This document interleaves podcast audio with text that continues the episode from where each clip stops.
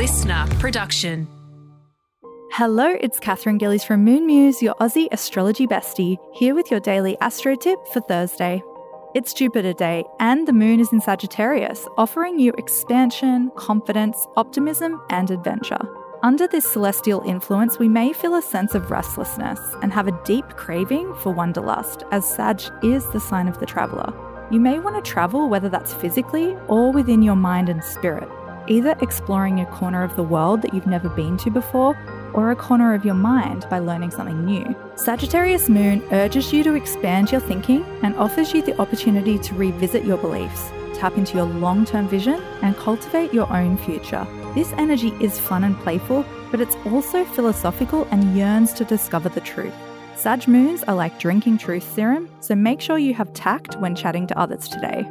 Tune in again tomorrow morning for your daily astro tip, and don't forget to follow me on socials at Moon Muse.